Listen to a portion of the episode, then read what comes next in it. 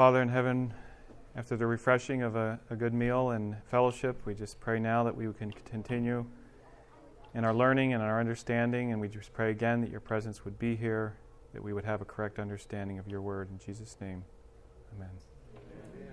Amen.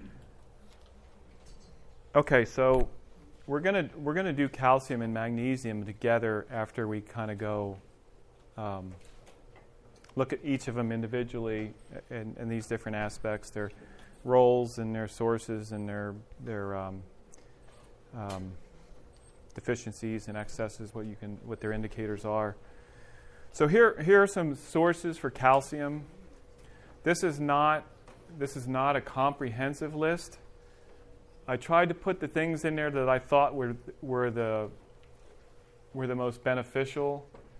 There are other sources of materials available, like in industrial byproducts. There's paper sludge from the manufacture of paper. You can get calcium out of that. Some of those things can be beneficial, and if you have them close to you, not everybody kind of has those things. But you know, sometimes people ask me, "Well, will this work? Is calcium?" And we just had to evaluate it. How clean is it after it's gone through whatever process it's gone through?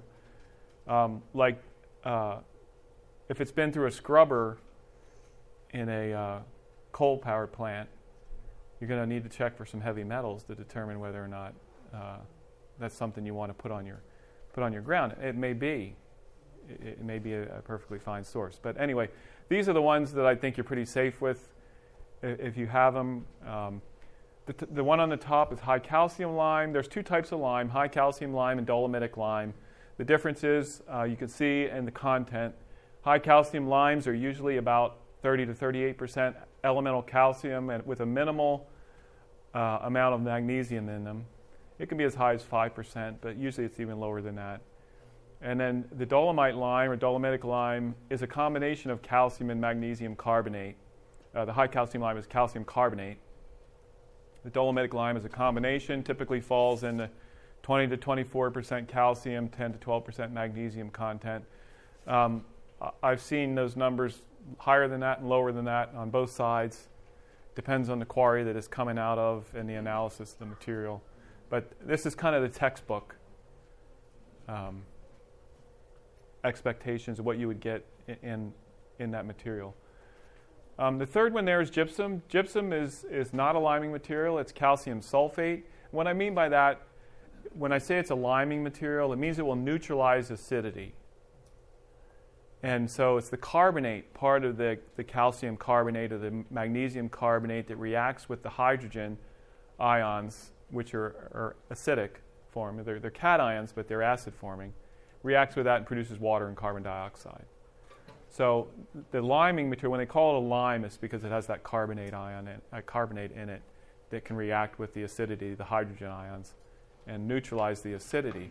But your priority is not just having the right pH. Your priority is having the right nutrients in the right quantities. And when the pH is low, when you have an acid pH, it's just telling you that you're missing cation nutrients. And so then you have to figure out, well, which ones am I missing? If you use pH as just your measure, you can use either one of those, and it'll raise the pH. But the consequences are very different depending on which one you use. If you continue to use a lime with a lot of magnesium in it and your soil doesn't need it, your soil's just going to get harder and harder over time. You might have a good pH, but now your soil structure is terrible. So, but gypsum is calcium and sulfur, calcium sulfate. So it doesn't have a neutralizing effect on the soil. It's actually a neutral impact on it. And it's about 20 to 24% calcium and 15 to 18% sulfur. Again, I've seen those numbers different than those on different materials, depending on the source. But this is the general ballpark of where those percentages are going to be as far as content goes. When I'm doing recommendations for people, if they don't tell me what their sources are, if I don't know what their sources are, with these numbers, for example, if you have a limestone quarry in the area and you can go to the limestone quarry and they have an analysis, they're required to have it. So it's going to tell you what this content is. And it's generally going to tell you what the fineness of the grind is as well. And the fineness of the grind is important because the more surface area there is, the faster it breaks down.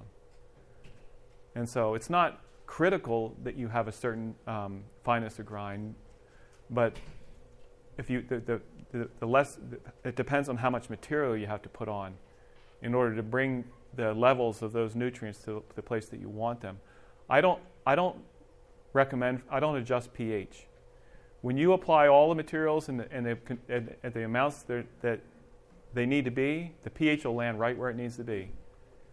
And it should be somewhere between 6 and 6.5. It's usually about 6.3. It depends on if you have woody crops you're growing, you're going to have potassium levels a little bit higher, so it might be a little bit higher, 6.4 or something like that.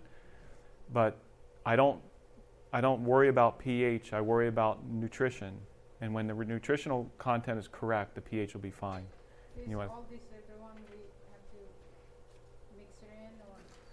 These are the sources of calcium. Yeah, you get other things with some of them, like magnesium with that, sulfur with that. Marl is a marine product. It's a mined marine product. It's got clay impurities with it, but it's a high calcium source, and it's a very good source if you have access to it, because it does have some other minerals in it that can be beneficial. Are there any handouts that would have this information online or anything? Yeah, you can usually just look it up and look at like if you went on and searched for calcium sources, fertilizer sources. You can usually find that the internet. You can find about anything you want now on the internet if you know what you're looking for.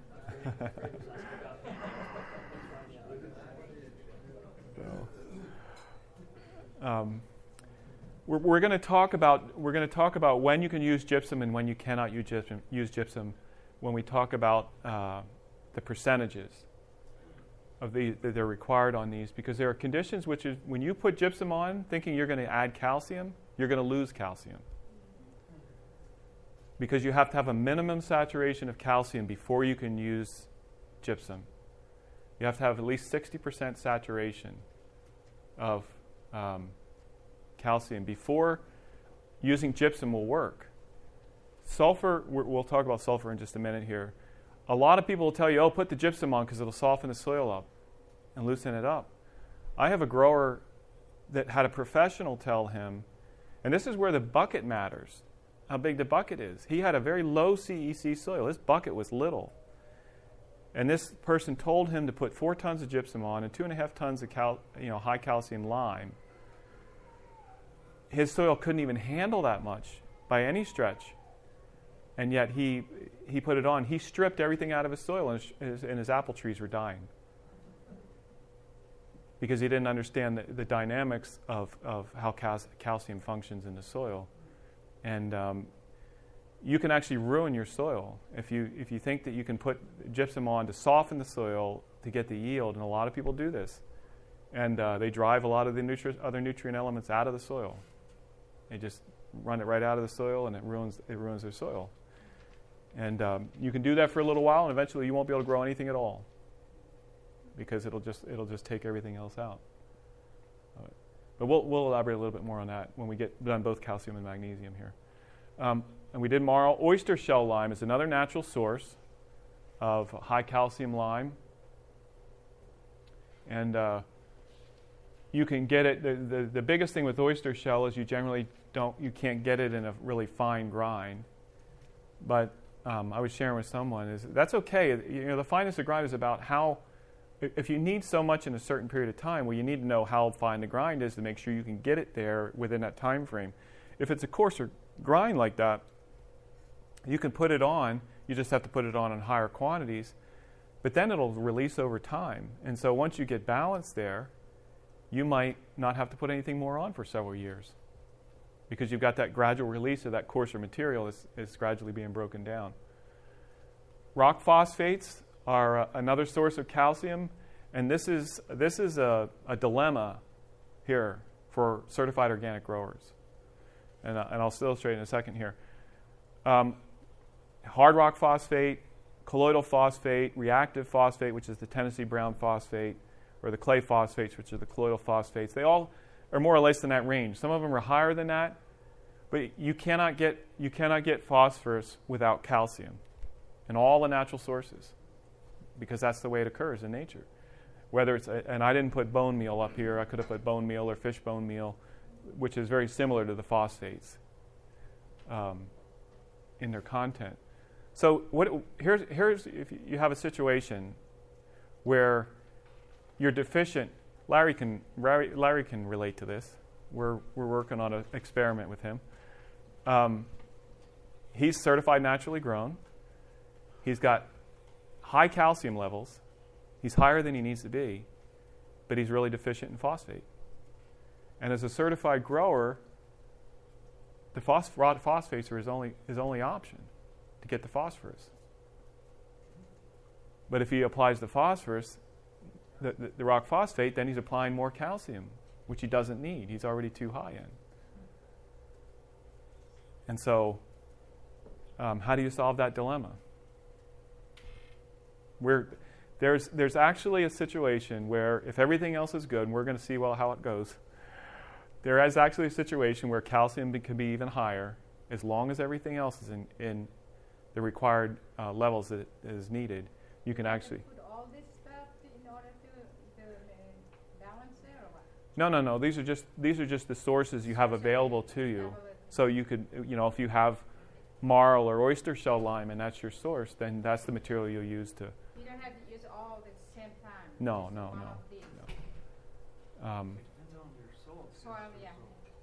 Yeah. You would pick the one, like say for example, you don't have any limestone mines near you, but you live near the ocean. You might have marl, you might have oyster shell. That is going to be the source that you're going to use to get the calcium. Or even the phosphate too, yeah. But you can see how I was saying that you can actually raise your calcium levels higher than is optimum. And what I was going to say here is I think we can be more gracious. I can think we can be more merciful than maybe would be justified, and things still will do well. So we can err on the side of mercy. With an excess. And yeah, as long as everything else, is adequate, so that it's not going to. Because calcium controls every other element in the soil.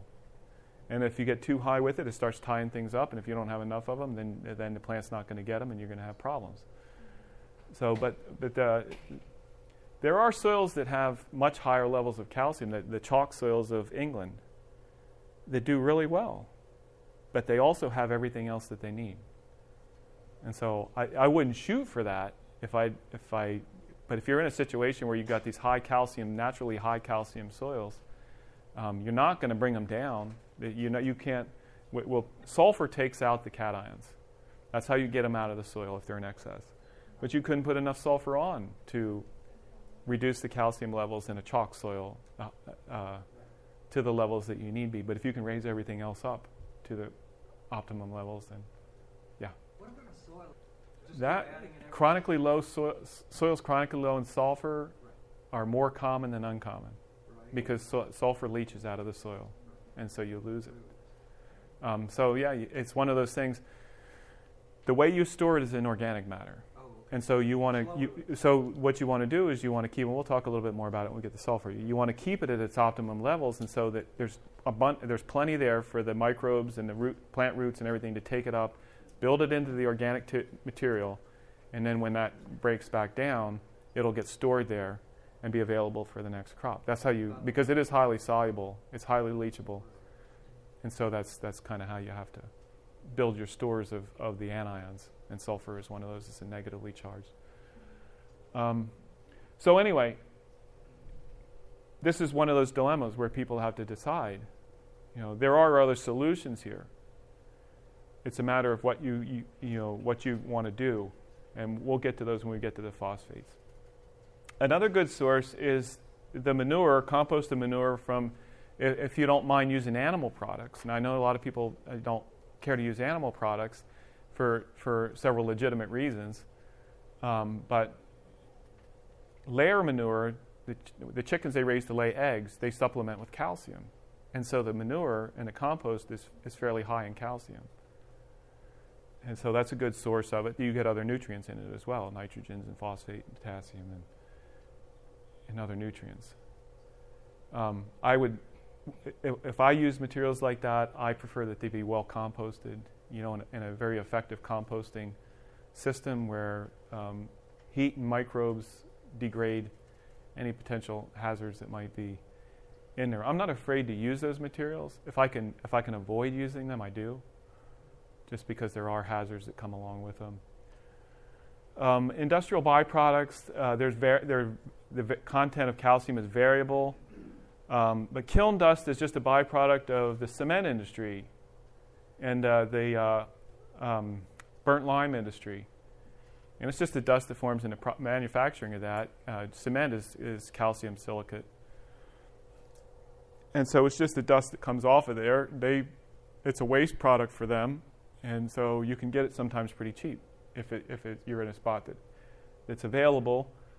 You do have to, again, look at an analysis of it to make sure that there's no other contaminants coming along with it that you prefer not to have.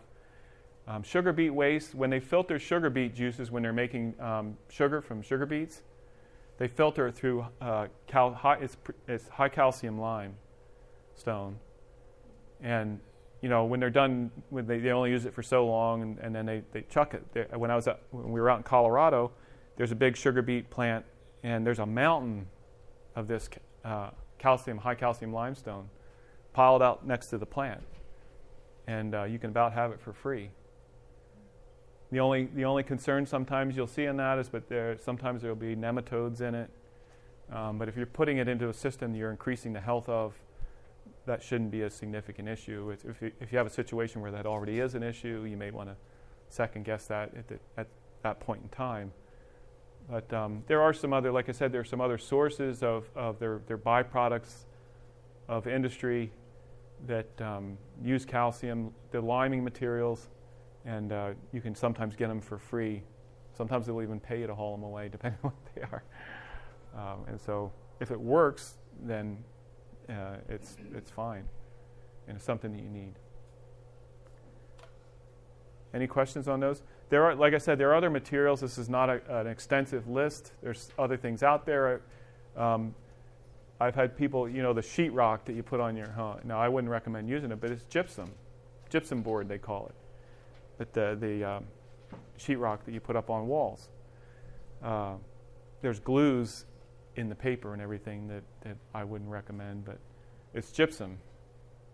And so I've had people ask me, well, can I just grind up my old sheetrock and put it on my fields? And I said, yeah, sure. I don't know if he was able to grind it up fine enough, though. The stuff he showed me were just big chunks that have ripped up and everything. What was it you said was in the sugar beet waste? Sometimes nematodes. Are all nematodes bad? No. And a lot of bad nematodes are not always bad, if I can put it that way. They change their behavior depending on the conditions. If they're fed and nourished, they change their conditions. They can't, just like we do. When we're desperate, we tend to do things in desperation. Whereas when their food source is sufficient, they behave in different ways than. Okay, magnesium. These are some of the roles of magnesium. They're part of the chlorophyll molecule, and therefore they're actively involved in photosynthesis. Without magnesium, which is the center molecule in the chlorophyll molecule, or center atom in the chlorophyll molecule, you don't get photosynthesis. So magnesium is vital for that. It aids in phosphate metabolism, activates several enzyme systems. It has a role in soil structuring, and it is also I didn't mention that. I don't know on the roles. Calcium is immobile, largely immobile in the plant. So one of the things when you're looking at symptoms, you're looking at a plant and trying to discern, well, what's wrong, what's it missing? Depending on whether a nutrient is mobile or immobile, whether it's fixed in when it comes in and it's not going to be extracted back out and moved around in the plant, your symptoms will show up in the younger part of the plant, in the new leaves, in the new stem, and everything. Whereas if it's mobile, then the plant will just pull it out from the older leaves, the lower leaves, move it up to the younger leaves, and so your symptoms will show up on the older leaves. So magnesium is mobile in the plant. And is everybody gotten with that? Deficiency symptoms, yellowing, mottling of older leaves. Remember I said there was mobile in the plant. So you'll, on the bottom leaves on your plants, you're going to see yellowing. Sometimes it's a mottled yellowing. Sometimes it's a solid yellowing. But it typically shows up in the older leaves and works its way up from the bottom. So when you start seeing that, now we're going to have to differentiate symptoms because there's other nutrients that are mobile and they also show up in the bottom of the plant. In similar ways. So we'll have to differentiate that. An excess amount of magnesium can be similar to the deficiency symptoms. The reason for this, which we're going to get into, is because magnesium has a range. When you fall out of that range, whether it's not enough or it's too much, the plant can't get it. And so once you go above a certain level, the plant can't get it, and it probably has something to do with the tightness of the soil and how tightly held the magnesium is to the soil because there's too much of it there, and so it's much more difficult for the plant to get it.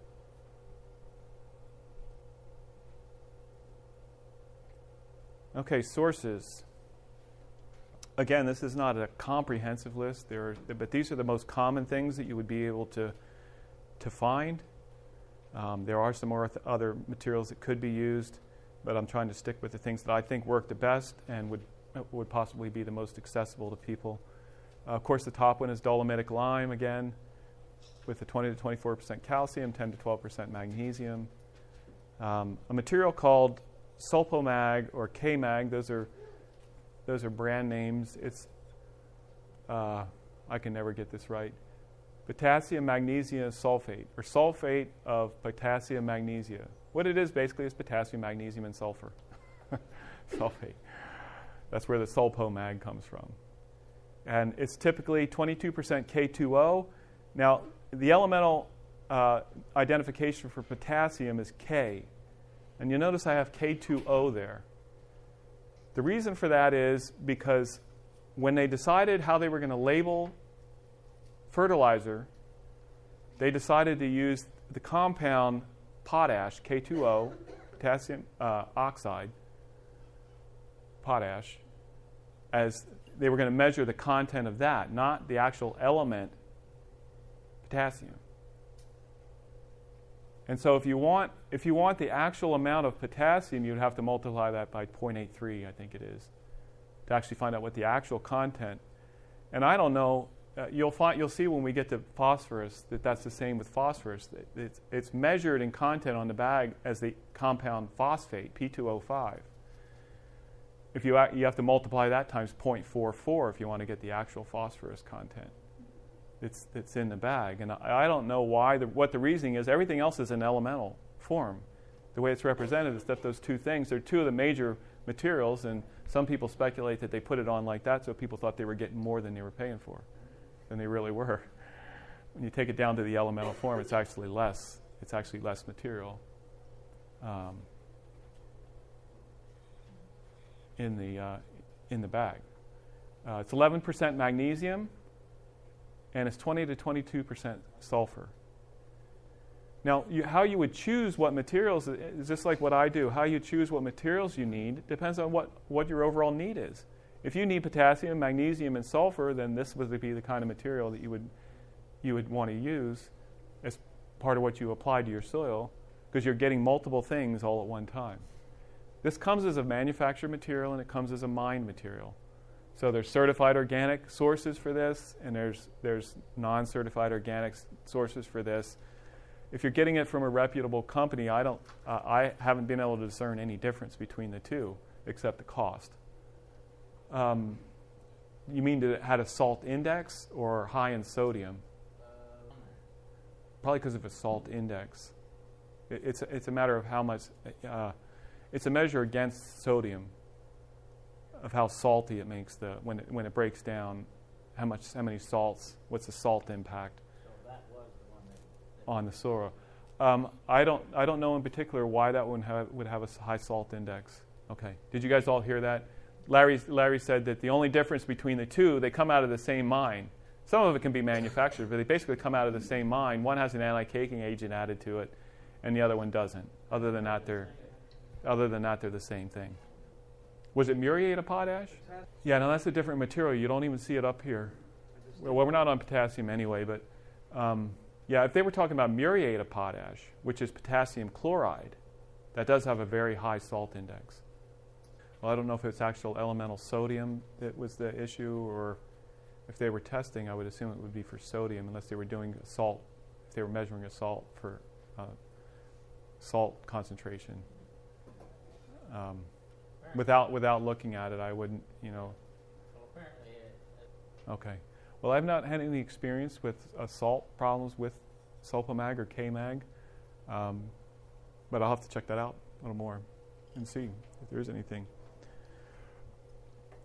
Magnesium sulfate is the other source. That's Epsom salts, stuff you buy at the grocery store to put in your bathtub to relax your aching muscles. So you can actually buy it at the grocery store if you need a little bit, some to put on your garden. The analysis is usually lower. It's usually in the 9s, 9.5, 9.8. Commercial sources tend to have a higher percentage at about 11% on it.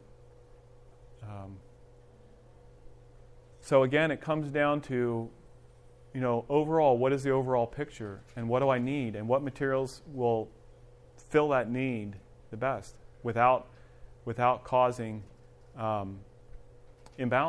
Because your goal is not to bring one thing into balance by taking something else out of balance, because you're kind of defeating the purpose of it. So, okay, on this next slide. You like my artwork?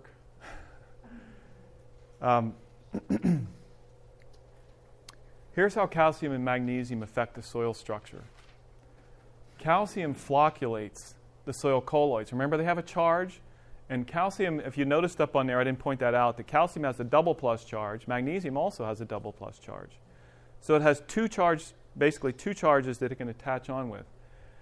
There's more to this, but it's kind of beyond the scope of this class. It has to do with the size of the atom and the circle of hydration, how thick of a circle of hydration, as to why these behave differently.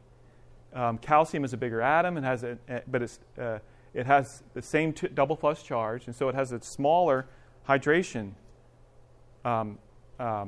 circle on it, where water is attracted to it and it's attached to it. Whereas the magnesium is a smaller atom and it has a bigger circle. It still has two charges, so it's attracting the water, but it gets a bigger, thicker water jacket on it. And if you've ever dealt with any fertilizers, including Sul-Po-Mag, any fertilizers that have magnesium in it, and you've seen them cake up and kind of harden, that's because magnesium attracts water. It's really it's hygroscopic. It just attracts a lot of water. And because of its chemistry, because of its atomic size and the amount of water that is attracted to it as a result of that. So here's how the structuring takes place. Calcium flocculates the soil. And what it does is it takes these plates. Clay colloids are like plates. They're flat. And you can stack them on top of each other, or you can put them edge to edge or whatever. Flocculation is when the soil colloids are edge to edge or face to edge. Whereas magnesium aggregates the soil colloids and it brings them together face to face, plate to plate.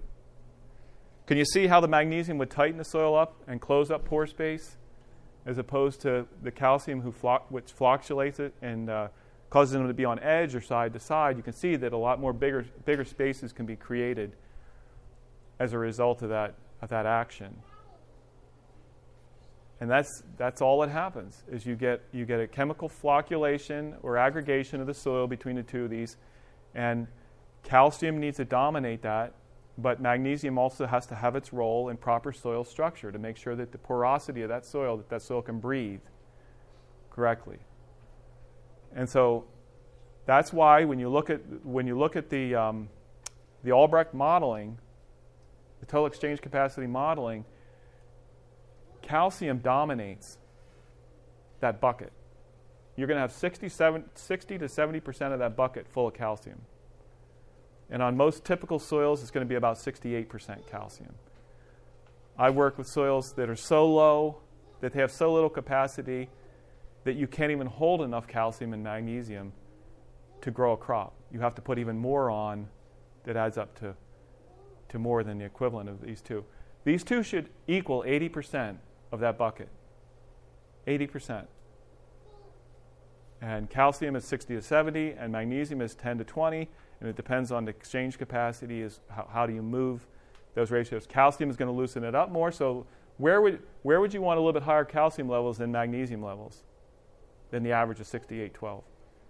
If you had a heavy soil, if you had a heavier soil, you would want the calcium level to be a little bit higher so you get a little bit more flocculation, and it opens it up a little bit more. Where would you want to see more magnesium than calcium? If you had a sandy soil where you had bigger pore spaces and you needed to bring that, you needed to close that down some so you had better water holding ability. The objective is to balance out the water and air holding ability of the soil by balancing these two with them and this chemical structuring of the soil. And what happens when you structure the soil this way, now you saw when I started this that I had calcium, magnesium, and tillage. The goal of this is to open the soil up to its proper porosity so that it can breathe, so you can have air exchange. You can do that with tillage. But when you do that with tillage, here's what happens. If you continue to till that ground, you open it up and you put air into it. It would take a little bit of while to explain this, but what happens is over time, the magnesium levels increase and the calcium levels decrease. And with time, your soil gets harder and harder and harder. Even actually not using the right lime, if you're just using a dolomitic lime, for example, for pH adjustment, with time, calcium is going to go down and magnesium is going to go up. And this is why. Calcium affects pH, or magnesium affects pH. If calcium was at a 1 in influencing pH, magnesium would be at 1.67. So in other words, it affects pH 1.67 times more than calcium does. So you can see over time you could maintain your pH level, but your magnesium levels are going up and your calcium levels are going down, but your pH looks fine because you're using the wrong material so you're not maintaining your soil structuring and your balance between those two. When we get to the potassium and sodium, potassium influences pH twice as much as calcium does. And sodium affects it four times as much as calcium. So you could have a great pH, and it'd be all sodium and excessive magnesium and excessive potassium and sodium and deficiency in calcium. This happened to us at Eden Valley, where our pH was at 7.2. I think some of them were around 7.2, some of them 7.4. Well, that's high. But our soil tests show we were deficient in calcium. The parent material there was granite, naturally high in the potassium and the magnesium. Calcium is leached out easier.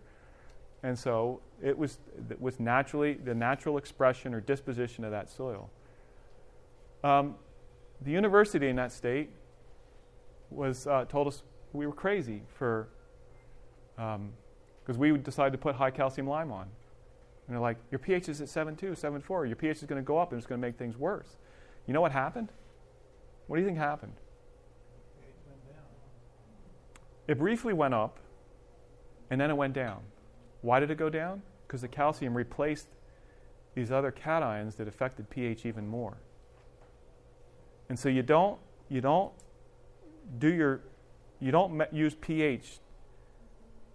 worry about pH just to adjust pH. You worry about what cation nutrients are missing that should build the pH that you should have. There's sometimes when you need to till a lot. The soil has to be opened up to breathe. And if you don't have the chemistry to keep it open, you're going to have to keep tilling it.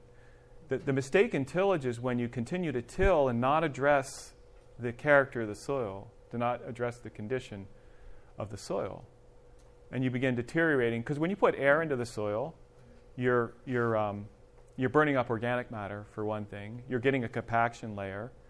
And when you don't have these conditions, your biology is not going to keep it open for you either, because they have to have that high calcium level in order for them to thrive.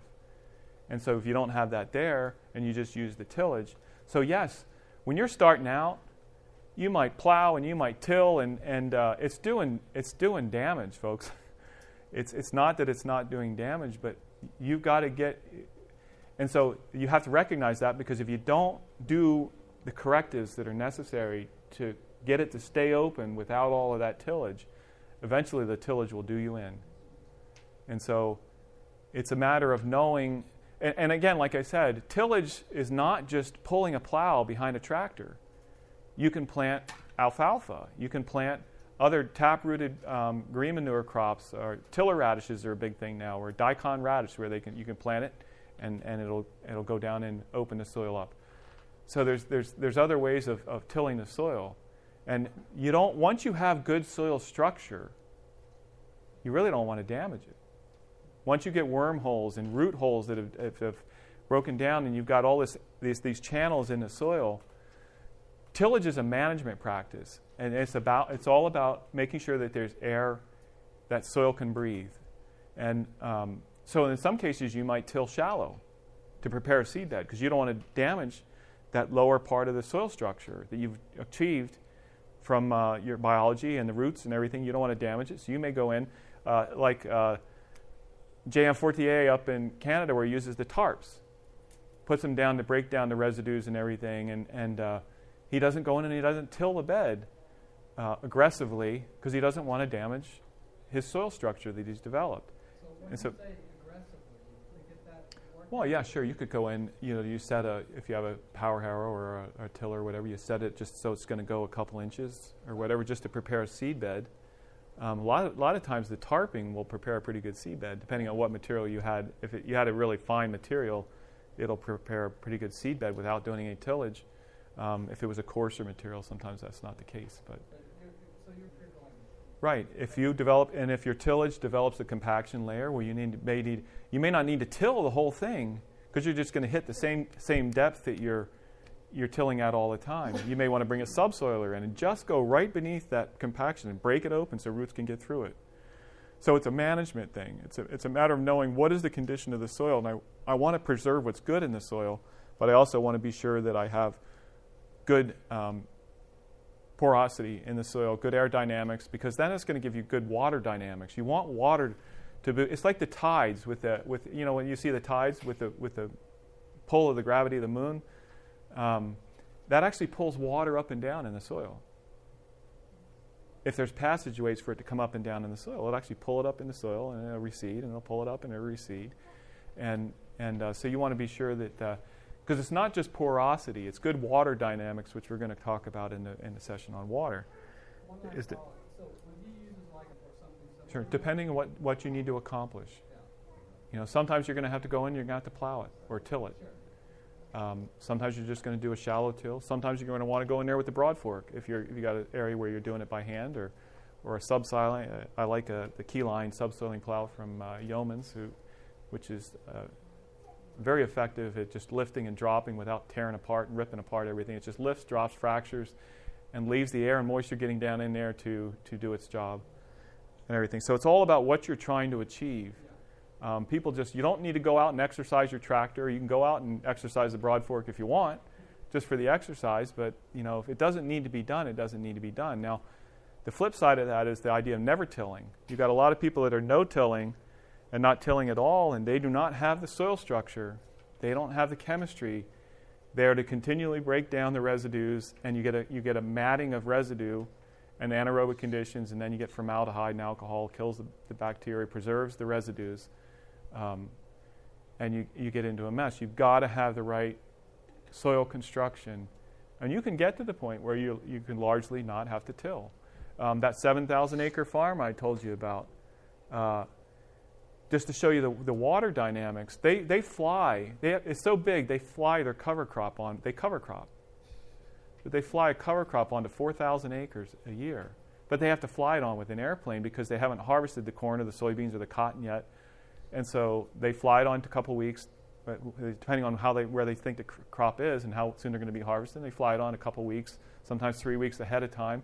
It germinates, starts growing. They go in, harvest, and the cover crop comes up, and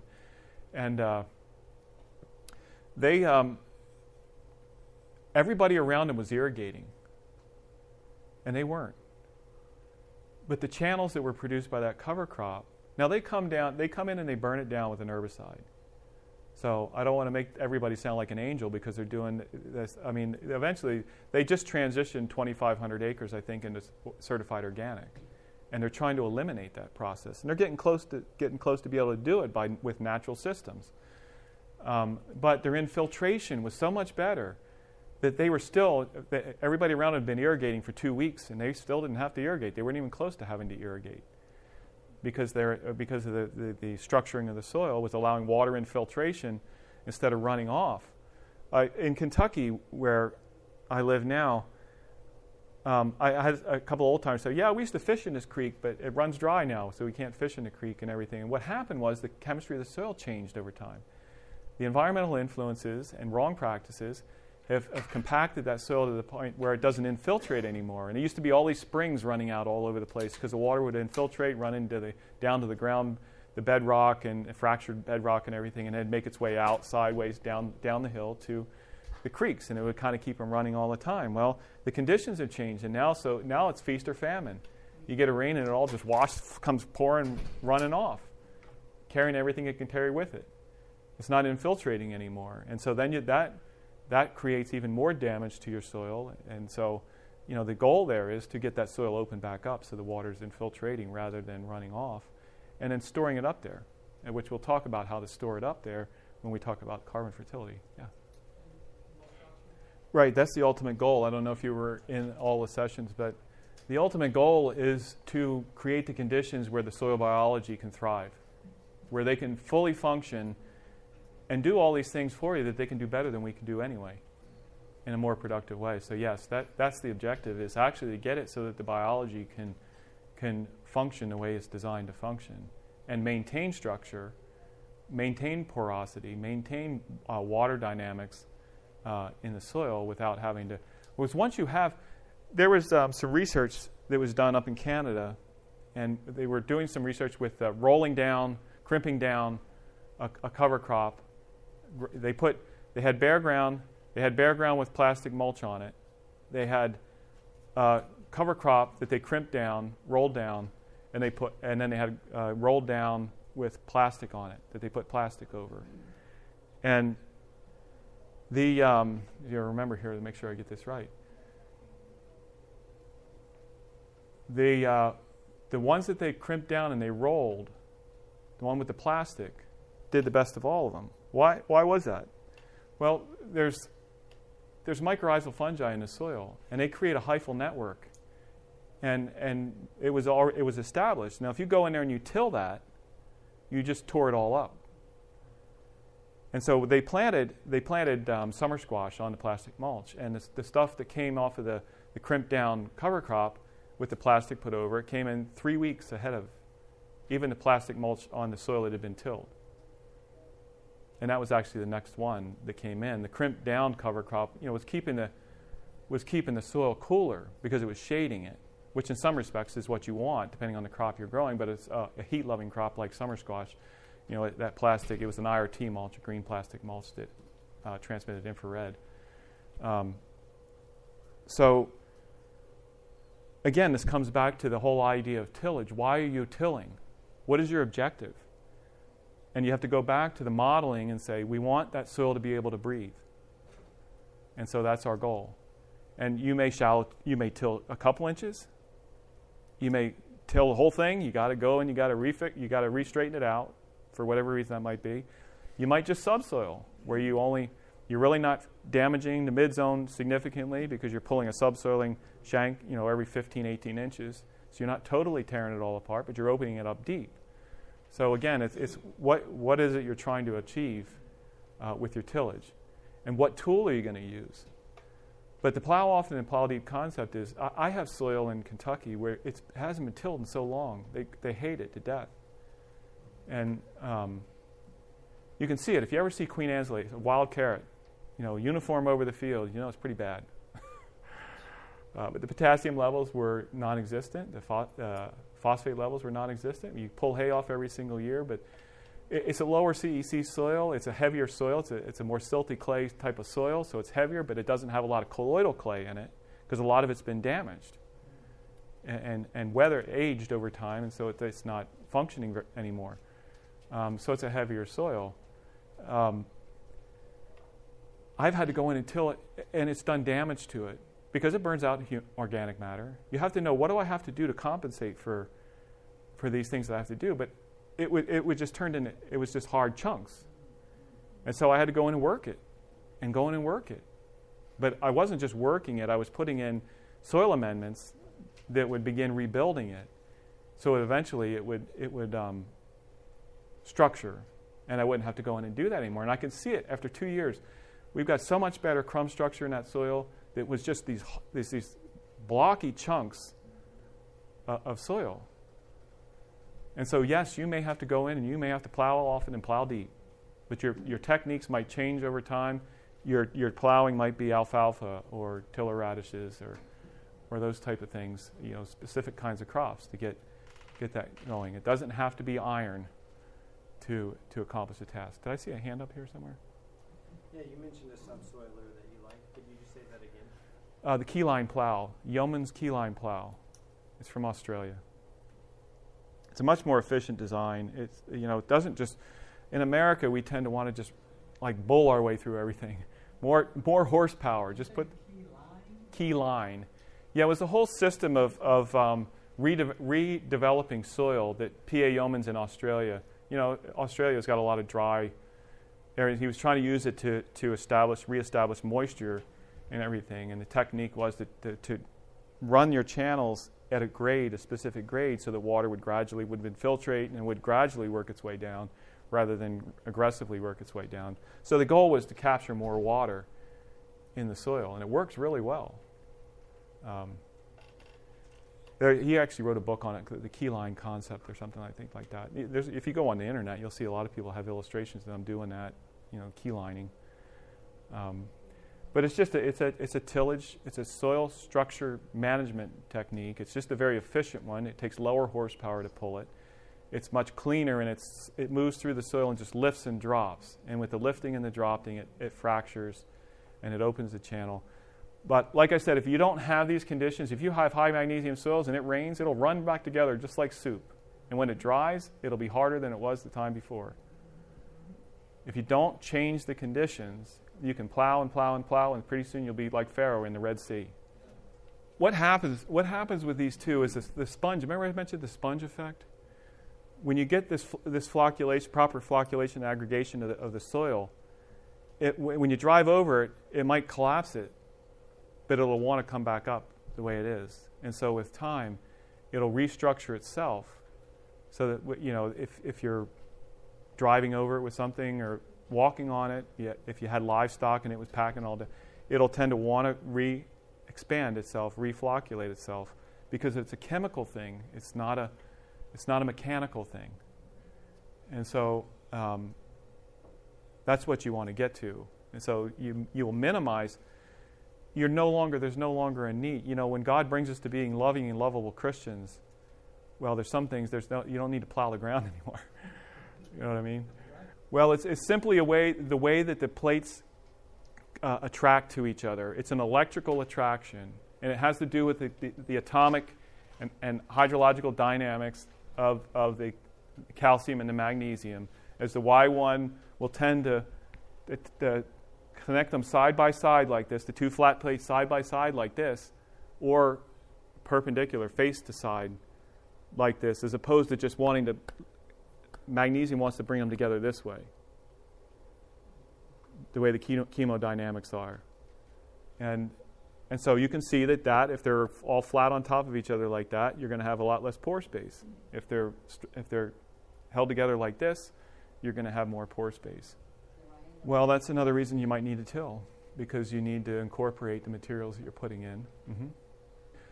Some materials that can do that, phosphate won't move very far. And so if you put it on the top, it's going to stay there until the microbes, the fungal hyphae come up and get it. But if it's dry on the top, it's not going to happen. But if there's moisture there, they can come up and they'll break it down and they'll get it and they'll haul it down, and eventually it'll get taken down into the soil. A lot of the other materials will actually, when they dissolve, they'll work their way into the soil, so you can put it on the surface and without tilling, and it'll work its way in. Depends on what your objective, what you're needing to do. That's why sometimes you have to till more initially to work stuff in. Yeah, calcium is actually heavy. And if anything, it wants to continue to move down. And so you want to capture it on those colloids. You don't want it to keep moving. Sometimes they'll combine carbon with it, because carbon is lighter and carbon wants to stay on the surface. And so sometimes they'll combine it with carbon and slow down that process of it wanting to move down. It's a metal. Gravity works on it. So if it doesn't have some place it's attracted to and it held there, it'll want to go down. This media was brought to you by Audioverse, a website dedicated to spreading God's Word through free sermon audio and much more. If you would like to know more about Audioverse, or if you would like to listen to more sermons, please visit www.audioverse.org.